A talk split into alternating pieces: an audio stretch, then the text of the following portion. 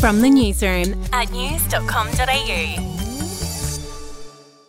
Hi there, I'm Andrew Bucklow, and this is the latest from the newsroom. It's Thursday, the 17th of November. We'll start with the latest on that missile that hit Poland yesterday, killing two people. Despite initial fears, it's now believed that Russia did not fire the missile. Here's the NATO Secretary General. Our preliminary analysis suggests that the incident was likely caused by a Ukrainian air defense missile fired to defend Ukrainian territory against Russian cruise missile attacks. But let me be clear this is not Ukraine's fault. Russia bears ultimate responsibility as it continues its illegal war against Ukraine. Alrighty, in other news, the verdict will be handed down today in the murder trial of four men accused of downing MH17.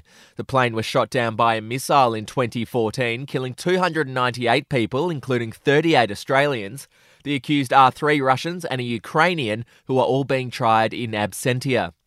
Moving on now, the food delivery company Deliveroo has shut down in Australia. It's gone into voluntary administration, citing poor profitability in a highly competitive market. The news is a big blow to the 15,000 Deliveroo riders and drivers who rely on the app for income. To sport now, the World Cup in Qatar is off to a bad start with a Danish TV reporter threatened by two locals in the middle of a live cross. Have a listen.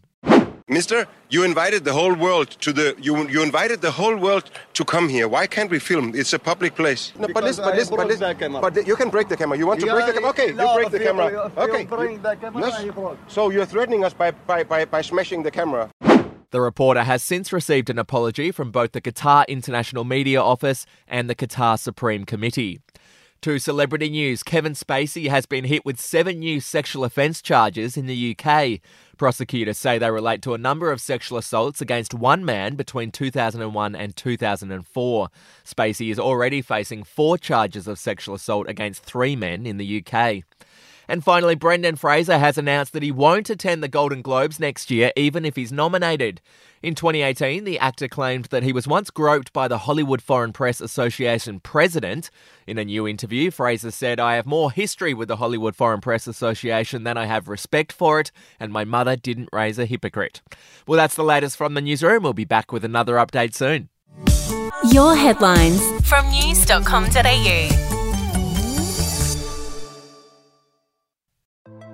Hey, I'm Felicity Harley and I host Healthyish, where we chat to experts, influencers, and people in the know from around the globe to arm you with the knowledge to make healthier decisions for your mind, body, and soul. I think if we're going to be focusing on health, like sleep is probably the biggest component Oh, of that. I, I think sleep is the cornerstone. like choose the harder option because I've never woken up and gone, I regret that run that I went at 4 a.m. I've never done that. Search for Healthyish and Extra Healthyish wherever you get your podcasts.